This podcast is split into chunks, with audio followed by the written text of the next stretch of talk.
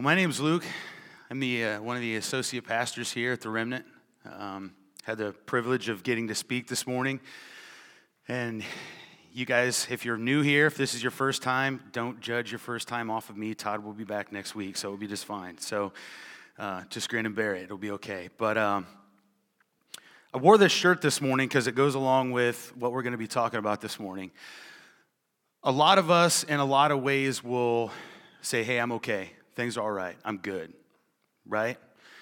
When really on the inside, what's going on? There is a dumpster fire burning. But what do we do? We're not going to tell anybody, right? Because if we tell anybody, well, we're going to be different than anybody else, right? Well, they've got their life put together. They know what's going on. They've got things happening. They understand what the world is like. Well, I can tell you guys right now, my life sometimes feels like a dumpster fire. And there are times when it feels that way. And there's not anything wrong with that. Those are the times that we need to make an evaluation and go, why is my life like this? Why do I feel like this? Why does my life seem out of control? Well, this morning, that's what we're going to talk about. I want us to do an evaluation this morning as we go through God's Word. And I want you guys to really think about where you are right now, whether you're single, you're married, you have a family, you have kids, you don't have kids. All of this is, is applicable this morning. But we're going to be looking at the book of Haggai, and I know some of you guys might be going, the book of what? What are you guys talking about? The book of where? So, if you'll open your Bible with me to the table of contents, right, we'll find Haggai together and we'll get started. If you go in the Old Testament, look between Zephaniah and Zechariah, Haggai sits right there in between. And that's where we're going to be this morning. And the application for us this morning as families is even if you don't have kids, like I said, if you're single, are we building God's house at our address? That's what I want to ask this morning. And this is so crucial for us today because when we let priorities get further to one side than what they should be, that's where we start running into problems. We start running into trouble. We start thinking, why does my life seem like a dumpster fire, right? Why is this going on? So, if you guys will follow along with me, Haggai chapter 1. We're going to be doing the entire first chapter, but just verse 1. God's word says, In the second year of Darius the king, in the sixth month of the first day of the month, the word of the Lord came by the hand of Haggai the prophet to Zerubbabel the son of Shealtiel, governor of Judah, and to Joshua, the son of Jehozadak, the high priest. Now, there's a lot going on there. There's a lot of words going on. We've read in men's group just in 2 Samuel where somebody says, Hey, I'll read. Then you start reading and go, I shouldn't have read this one. Because you get all the names and you go, Man, I shouldn't, I shouldn't have picked this one. But I just want to give you guys some background here. Uh, I'm a history guy. For some of you that don't know that, I love the history. I love Old Testament. Um, it's, it's my favorite huge history guy, love to understand why this is the way it is. Well, it's because we come from here. So, just to give you a little background uh, on Haggai a little bit, as a result of this proclamation from the Persian king Cyrus, Israel was allowed to go back to the land from Babylon. Okay? There was about 50,000 Jews that returned, and this was about 66 years after the capture from Nebuchadnezzar. So they've been in captivity for 66 years. They were allowed to come back, and that was after the destruction of the temple. So they were brought into captivity. The temple's destroyed. Now they're free to go. They're free to come back. And they were under that civil leadership of Zerubbabel and then the spiritual guidance of Joshua. And they begin to rebuild the temple. And this is, this is what's crazy is they, re, they begin to rebuild it, but then they start to come up on opposition. They start to come up on that opposition from neighbors, right? They come into the opposition amongst themselves. And what do they do? They abandon the work that they started. They got started and they just stopped. It wasn't until 16 years later, this is what's crazy 16 years later, the Lord commissioned Haggai and Zechariah to stir up the people and get them to reorder their priorities. It's time to get things back in line. Now, I know you guys like lists. So we'll be making some lists today, but what I want you guys to do is we're going to be going through one topic at a time, and I want you guys to make a list. Use your smartphones or your devices or your notepads if you're old school. I want you guys to make a list as we go along, and I just want you guys to do an evaluation. And I want you guys to think and be honest with yourself where you're at. Because here we sit at the end of this series of Kings and Queens, right? Pastor Todd has done a wonderful job. I don't know about you guys, man. I felt convicted the whole time. Great messages, have enjoyed every single bit of it. And to kind of put a cap on the end of this, I don't know if I'm going to put a cap on the end of it, but I want us to look as families, if we are to live like kings and queens, and as he preached last week about heirs, how are we doing that? If we're living as kings and queens, does our house look that way? Are we teaching our heirs to live the same way? Are we teaching them what God's word tells us and how we should live? So if you'll follow along with me, I want you to read verses 2 through 4 with me. Verses 2 through 4 says, Thus says the Lord of hosts, these people say the time has not yet come to rebuild the house of the Lord. Then the word of the Lord came by the hand of Haggai the prophet. Is it time for you yourselves to dwell in your paneled houses while this house lies in ruins? So, the first thing I want you guys to look at right off the bat is the word neglect. I want you to see how God addresses the neglect right off the bat. He addresses that immediately. And despite a pretty good start, right? They got started, but what happened? Opposition pops up, and what do they do? They get a little bit down, they get a little bit discouraged, and the work stops. It derailed their focus. So, the first thing I want to ask you guys have we stopped working on God's house? And I don't mean here, I mean at home. Have we stopped working on God's house? Did we start strong? Have you let opposition pull you away from the build? Did you start good and let others change your focus? Did you start and let the world influence your direction? Did you let the opinions of others outweigh God's opinion? And have we gotten so discouraged and decided that it's easier to work on our house than it is to work on God's house? God addresses this neglect right off the bat. So, what are we neglecting? What are we neglecting to do to ensure that we build God's house? Because we can get so busy with the busyness of our family. Anybody in here that has a family understands that. You can get so busy with the busyness of your house that you forget to get busy for God. Things of the house start to take over. And what happens is then our neglect to build God's house turns our focus into building our own paneled house. And that's where we stay in that little comfort zone, right? And this can mean an overemphasis on anything. It can mean your job, your money, your possessions, your kids, or even your grandkids. This can take precedent over all of that stuff. So here's what happens things like family prayer times, family devotions, serving others as a family, being regularly involved in church, or even just teaching and training your kids in your house will take a back seat because we get so busy with our life. We forget that it's about building God's house. And we can get in that rat race of just going back and forth and back and forth. And what happens then, before we know it, we don't even see what our focus should be. All we see is we just got to keep going, keep going. Well, what are you going for? What's your purpose? What are you doing this for? And what happens is these things end up getting neglected because, frankly, at the end of the day, it's too hard to build God's house. Because if I have to put the effort into building God's house, then I can't do anything in my world. And that makes it too hard. God's word never promised this would be easy, did he?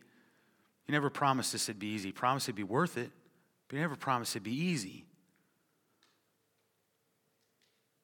So I'm going to step on some toes here, I'm stepping on my own here, all right? So, parents, do we let our kids' extracurricular activities like sports or hobbies come before any of this stuff? Guilty, right? Even if you're single, okay, or you don't have kids, do the pursuits of your life come before any of this stuff? You see yourself chasing these things? Now, here's the thing I'm not saying there's anything wrong with that, okay? There's nothing wrong with your kids being in sports, having hobbies. Lord knows my kids are in that, right? There's nothing wrong with having hobbies and doing things. I'm not saying there's anything wrong with that. What I'm saying is when those start to take precedent over the things of God and the things that we should be teaching our kids, then it becomes a problem. I know I've fallen into that trap. I don't know about anybody else, but I've fallen into that trap.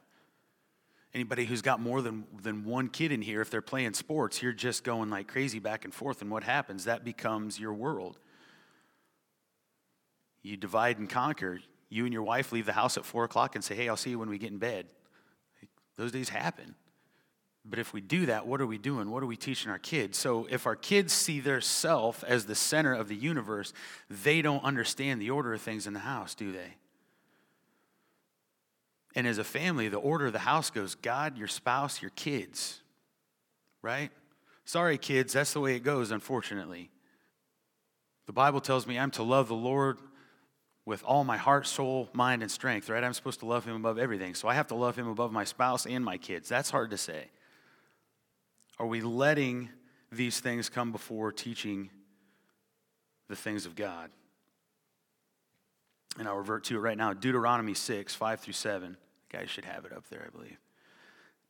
You shall love the Lord your God with all your heart, soul, and strength. And these words I command you today shall be on your heart, and you shall teach them diligently to your children, and shall talk of them when you sit in your house, and when you walk by the way, and when you lie down, and when you rise. So I'm going to ask you does this sound like your house?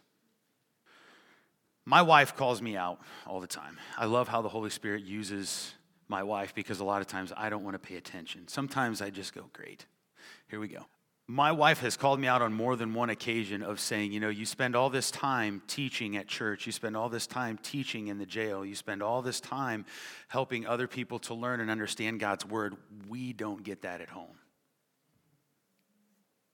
And that's shame on me because I do that. And I get to the point where I do that that I forget that my biggest focus of teaching should be teaching my wife and my children. And I I don't. I get bad about it. I get into a mode of hey, these people need it, these people need it, these people need it. In the meantime, the most important people in my life aren't getting it. And I hate when she calls me out because then I'm like, I have to admit that she's right. And as a husband, you know, we don't like to admit that, right? That's... So here's another thing I'm going to ask. Spouses, Colossians 3 18 through 21. You guys have that one too? You don't have that one? I have that one up there. That's all right. So, Colossians 3 18 through 21. It says, Wives, submit to your husbands, oh boy, as is fitting in the Lord. And husbands, love your wives and don't be harsh with them. Children, obey your parents in everything, for this pleases the Lord. And fathers, don't provoke your children to wrath. So I'm going to ask you, how are you doing with these? How are these going at your house? Are you focused on these things at your house? Are you building God's house? Are you busy with your paneled house? Where's your focus lie? So I'll start with the spouses. Are we neglecting to show a godly love to our spouses? How are we doing with that? Do we neglect to speak to them with love and tenderness? Do we neglect to see them the way God sees them? That's a rough one. Or do we try to fit them into our ideal spouse instead of treating them as the gift of God that they are? Anybody run into that trouble with their spouse? It's like, if you would just do this the way I, I want you to do it, it would be a lot better for both of us. No, wouldn't it be a lot better for you? Because you're just being selfish. Yes, I want everything my way. I will admit that. Oh my goodness. Yes, I want everything my way. So do I want my wife to do things how I want her, how I want? Yes. I will admit that. Is that wrong? Absolutely that's wrong and that's sinful. Do we do that? Are we struggling with that? How about listening? Do we neglect to listen the way God listens to them? Or do we criticize what they have to say? Are we paying attention? Or are we just waiting for our chance to jump into the conversation?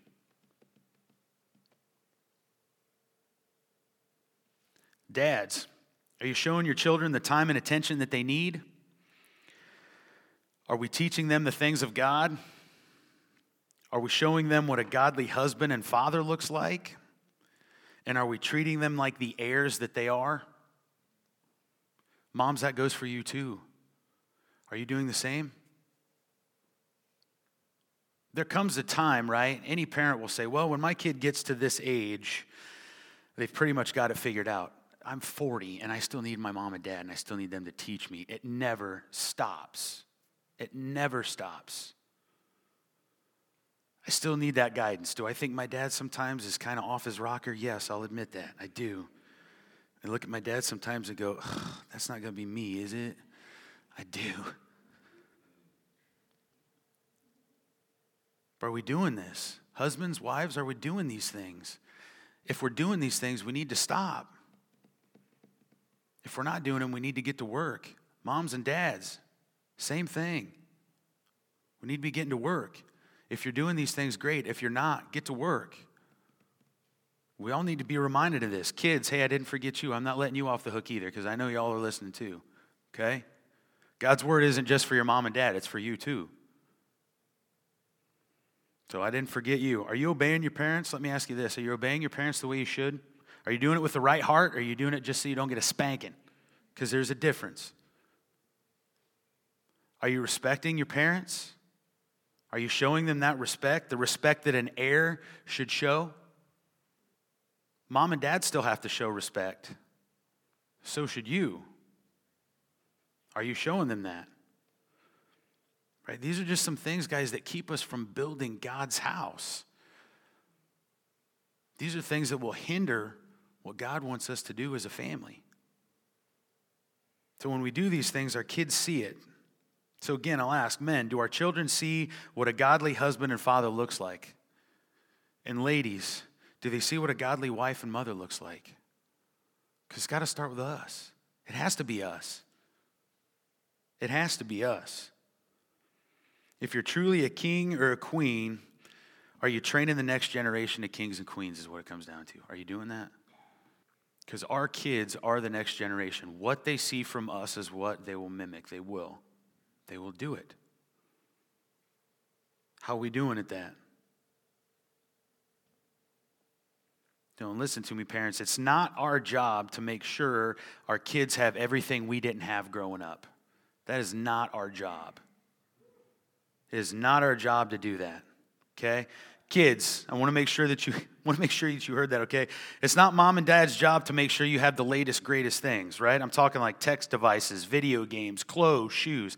It's not mom and dad's job to make sure you have all that stuff. It's not. Kids, do you realize that mom and dad really only have to provide you with three things? They got to make sure you have food, you got a place to stay, and you got clothes. Everything else is a bonus. That's their job. Mom and dad, it's our job to make sure they know about Jesus. If we truly love our kids, they better know about Jesus. I spent the early part of my kids' life not teaching them about Jesus. My kids need to know about Jesus. Your kids need to know about Jesus. Second thing I want you to notice this is, this is one of the scariest phrases in the text here. Verse 2. He addresses them as these people. And this is scary to me because he doesn't address them as my chosen people, my children, the elect sons, daughters, nothing. He says, these people.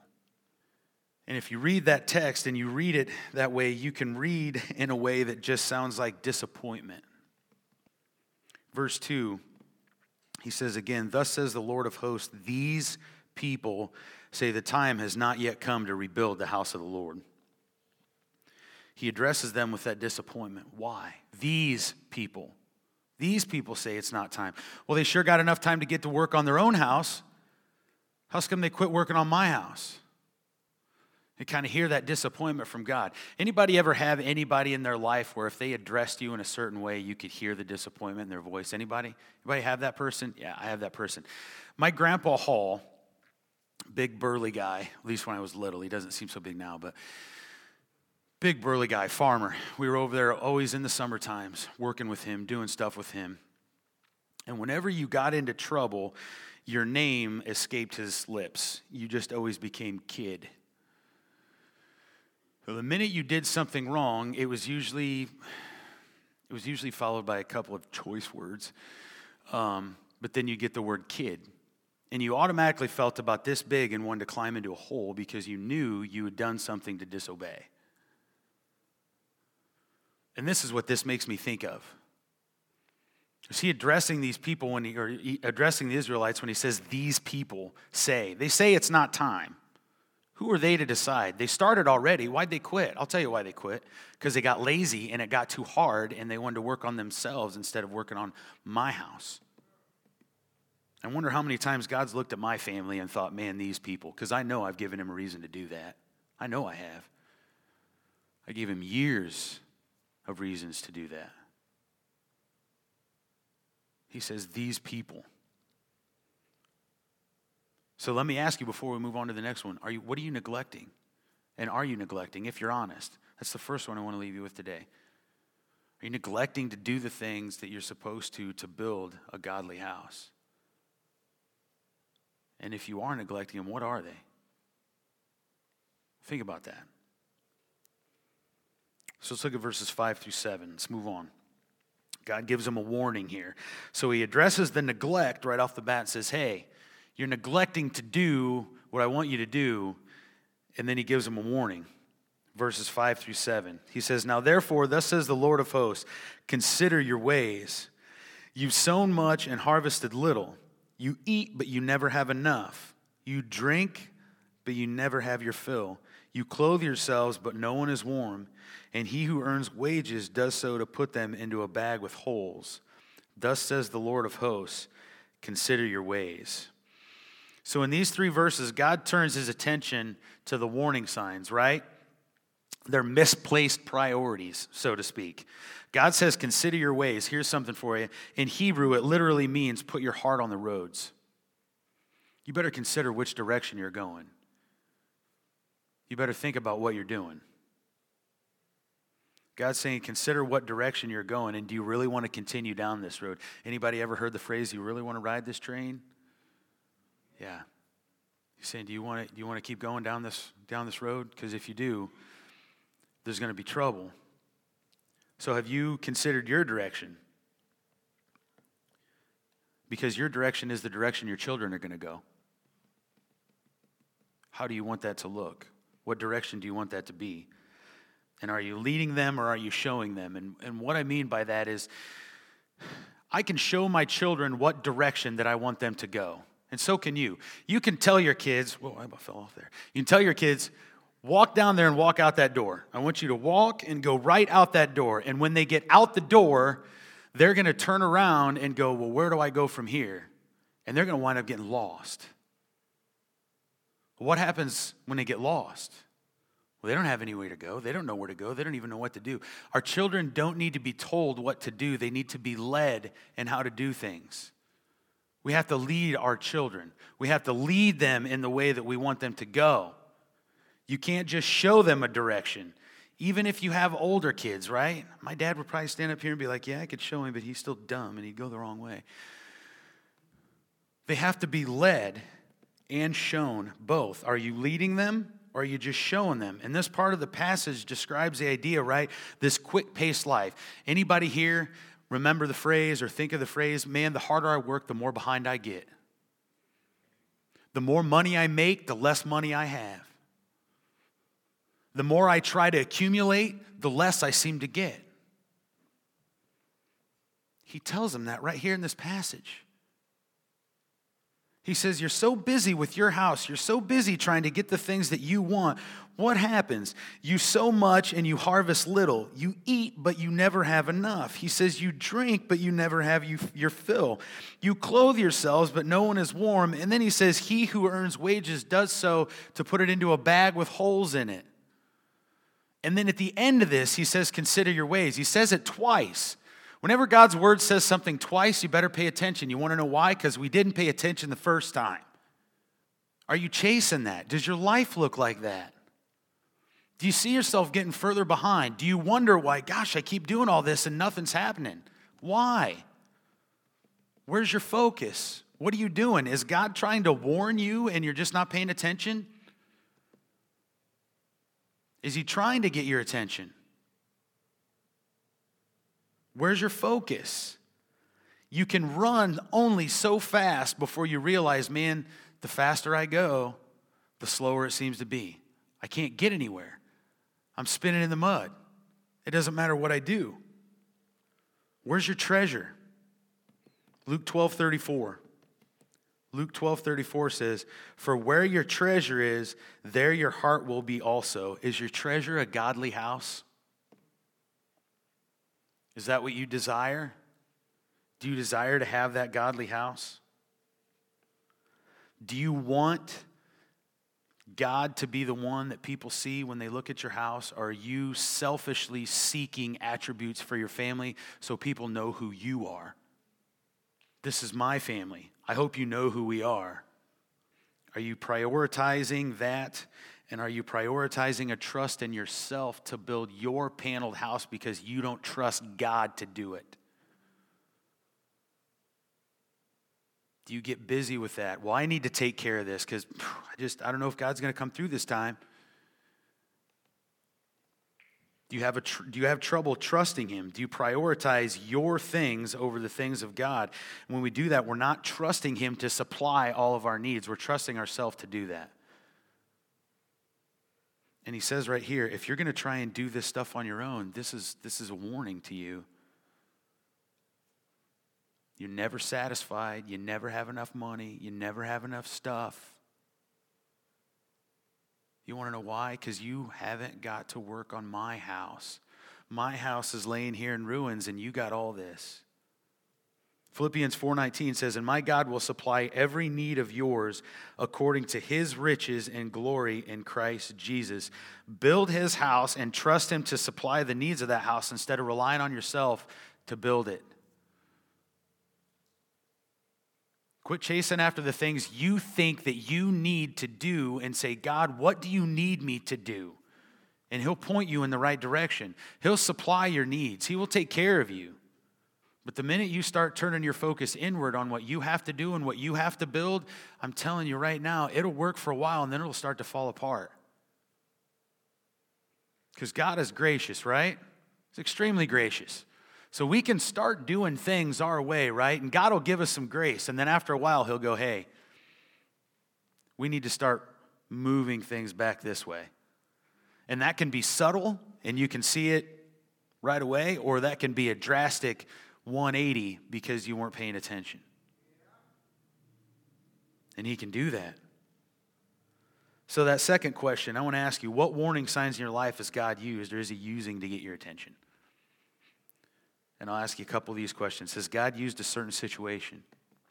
Do you have something going on in your life right now? What about His Word? Are you in His Word? You getting stuff out of His Word that's making you question some stuff? What about a brother or sister in Christ? Have they held you accountable with stuff? Because that's always a lot of fun, right? When your brother or sister calls you out and you have to go, oh man. What about your spouse? Right? Has God used them? Or even worse, what about your kids? What happens when your kids have to call you out? Is God using them to get your attention? Because see, if we fail to if we fail to see the warning signs or we just ignore them, what happens is God is left with no choice but to then try and get our attention. And how's He going to get our attention? Well, if we're not paying attention, things are going to get a little bit dicey, right? So let's take a look here, verse eight just verse 8, starting with the consequences here. Verse 8, he says, Go up to the hills and bring wood and build the house that I may take pleasure in it and that I may be glorified, says the Lord. So, first off, God's telling him to get to work so he'll be glorified. Just this verse right here. I want you to get to work so I'll be glorified. Go up, get wood, bring it down here, start building so I'll be glorified. Now, you think about it, these guys have been in captivity for almost 70 years. When they've come back, whatever trees were left are probably pretty tall by now, right? There's plenty of wood there to start rebuilding this stuff. They can get to work. They can start making it happen. He says, I want you to go collect this, start getting to work on my house and glorify me. And by the way, here's another thing you better do it with the right heart. Don't do it because you're afraid that if you don't, that I'm going to spank you. Do it because you want to bring honor and glory to me. That's what God's saying. Go do that. Family priorities take work, right? And the work needs to be embraced by the whole family. It's got to be embraced by all of us. There's dedication to the plan, participation. Dad, it starts with you. Sorry, that's where it starts. If you don't like your job, eh, there's nothing we can do about that. That is your job. Mom, okay? It takes your support and encouragement too, right? This has got to be both. It has to be. Look at verses 9 through 11, right? If we neglect to do this stuff and we neglect the warning signs, the consequences follow. Listen to what happens here. Verses 9 through 11. He says, You looked for much, and behold, it came to little. And when you brought it home, I blew it away. Why? Declares the Lord of hosts, because of my house that lies in ruins, while each of you busies himself with his own house. Therefore, the heavens above have withheld the dew, and the earth has withheld its produce. And I have called for a drought on the land and the hills, on the grain and the new wine, the oil on what the ground brings forth, on man and beast, and on all their labors. God didn't say, hey, I'm just gonna, I'm just gonna take a few things and mess some stuff up. God said, I'm gonna get your attention, I'm gonna get your attention now. I want you to get to work for me build my house, be a king, be a queen, show that you're mine, and make your house resemble my house. But you're too busy with your house, so what do I have to do here? Well, he starts pulling everything. Everything started to fall apart. God called for a drought on their entire livelihood. This is everything that they had. When building God's house isn't a priority, the other priorities start to fall apart and they won't work. It will happen. Things work well for a little bit and then stuff starts to fade away. And here's even worse to add to the severity, right, of the consequences, this is what was even worse. This was brought on by God from God. This is not a Job situation. This is not something where God said, hey, you can go in and mess with them and I'll allow you to do this. God did this to them. If that doesn't scare you, I don't know what does. He says right here, I, right? I will do this. You look, you look for much, and behold, it came to little. And when you brought it home, what did he say? I blew it away.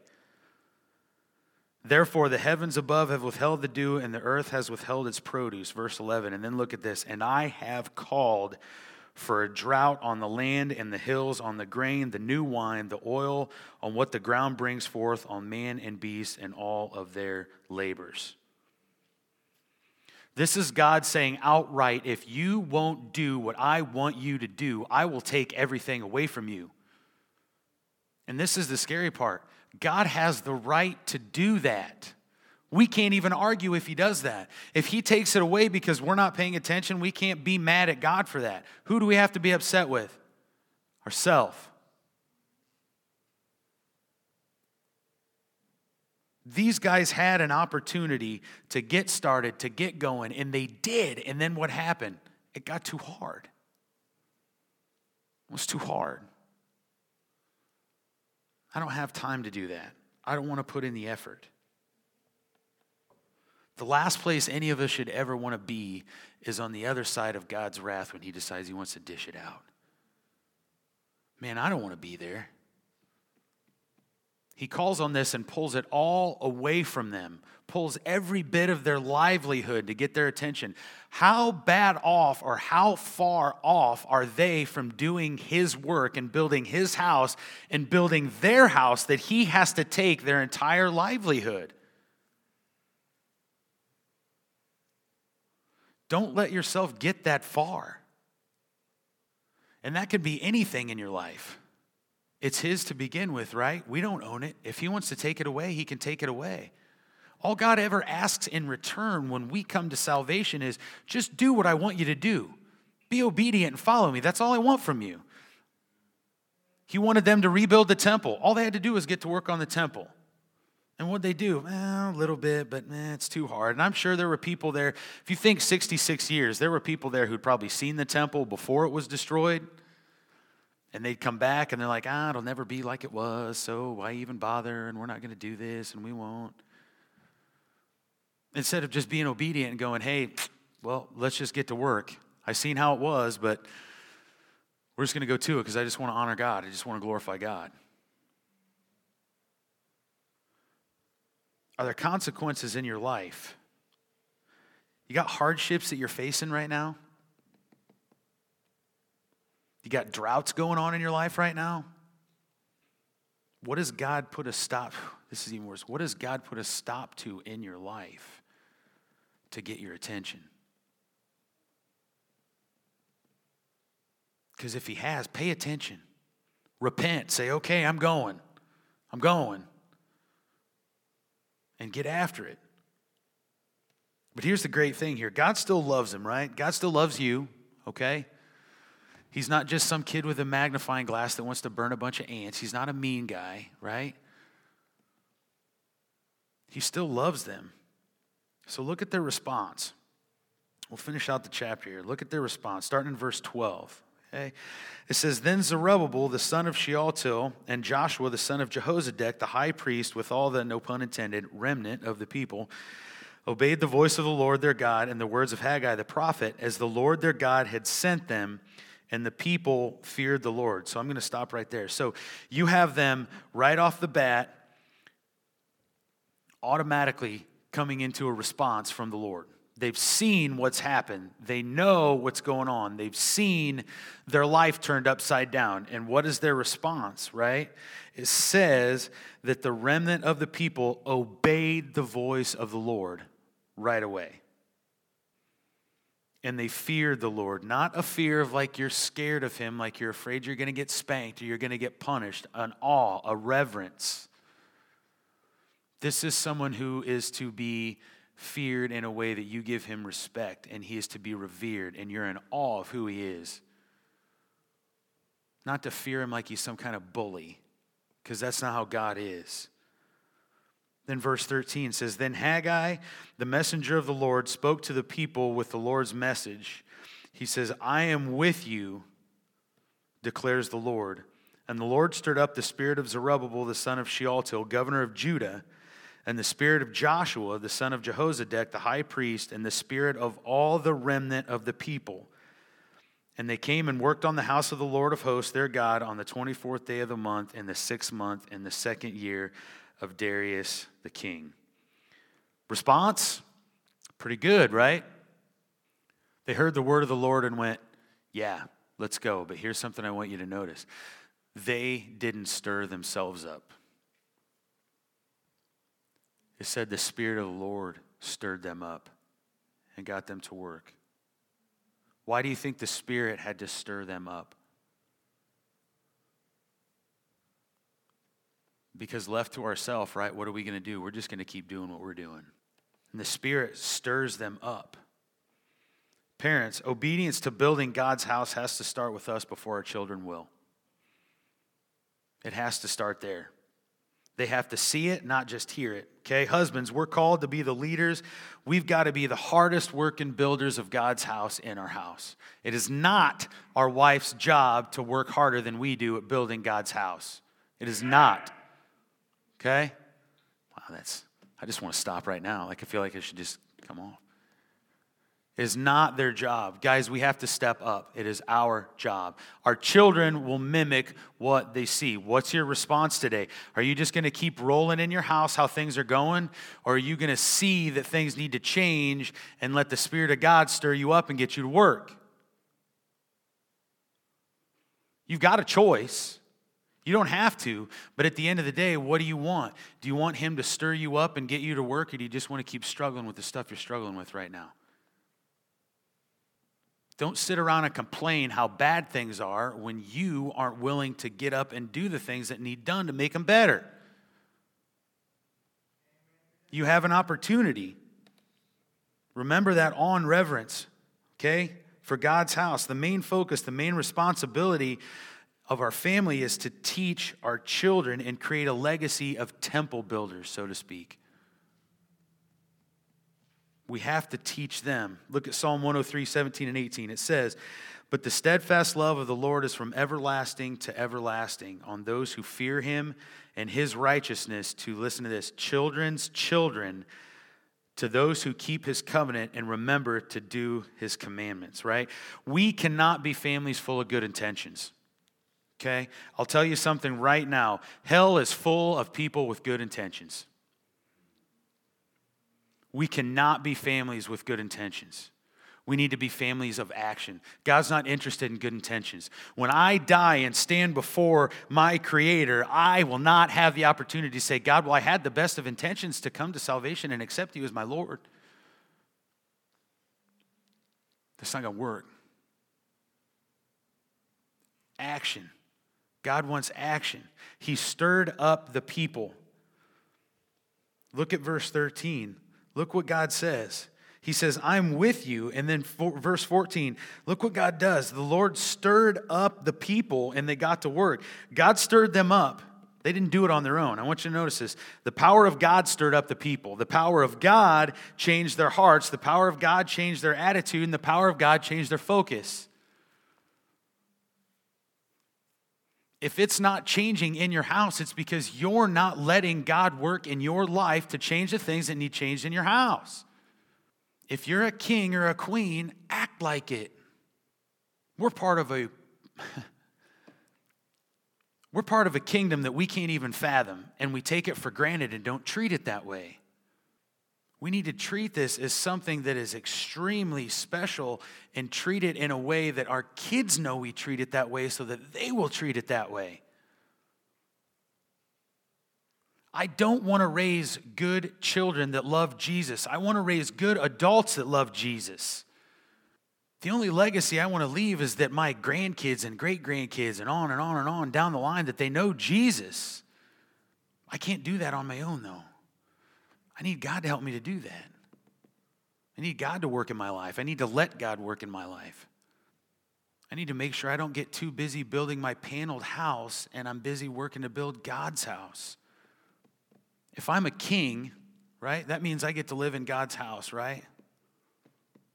Then I have an obligation to make sure and build his house here while I'm here.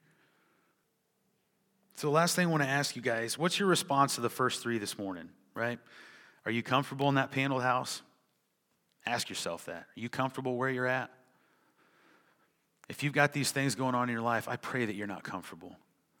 I hope God's making you uncomfortable.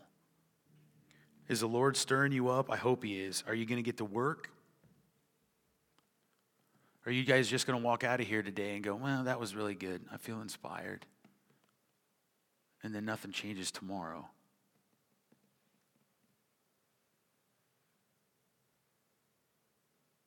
I want you guys to know that everything that God says for us and everything that God promises is 100% true. Todd talks about it every single week, right?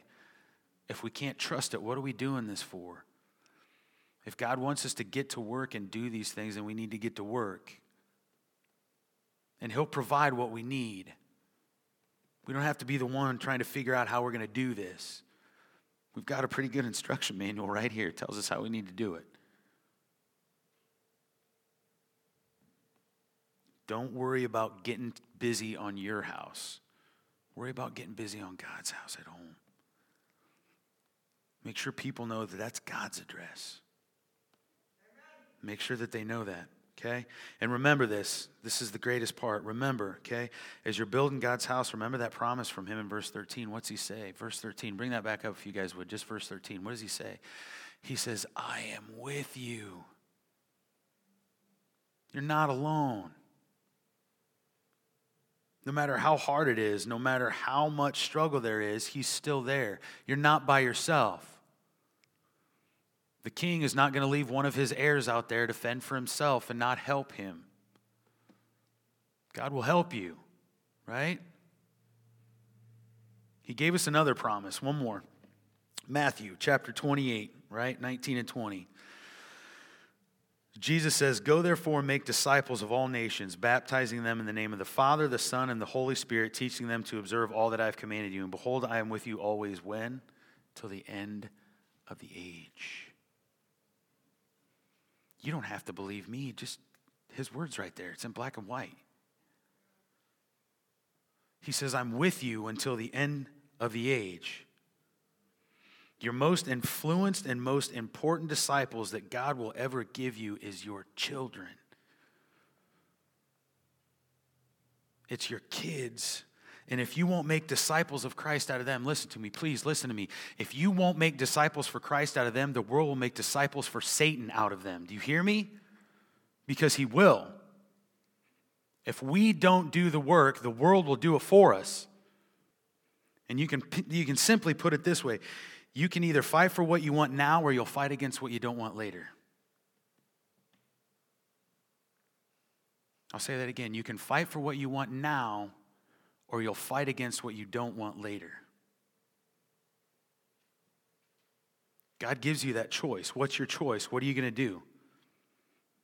So, if we're kings and queens, we need to make sure we're doing the things that God says that we should do as kings and queens, right? Honor our king with kingdom work, and he'll honor us as the heirs that we are, simply. When we decide to neglect the things that God has us to do, you want to know what happens? We forfeit blessing. We willingly forfeit blessing. I would rather do what I want to do and not do what you want me to do, Lord. It doesn't matter what you have for me. I a quote for you here before we're finished. Listen to this quote. It says, As society continues a mad quest to eliminate the family, it becomes more and more important than ever for Christians to understand that the Bible teaches, sorry, what the Bible teaches about families and to put it into practice in our homes. It may well be that the example we show the world through our godly home and family will be so powerful and attractive.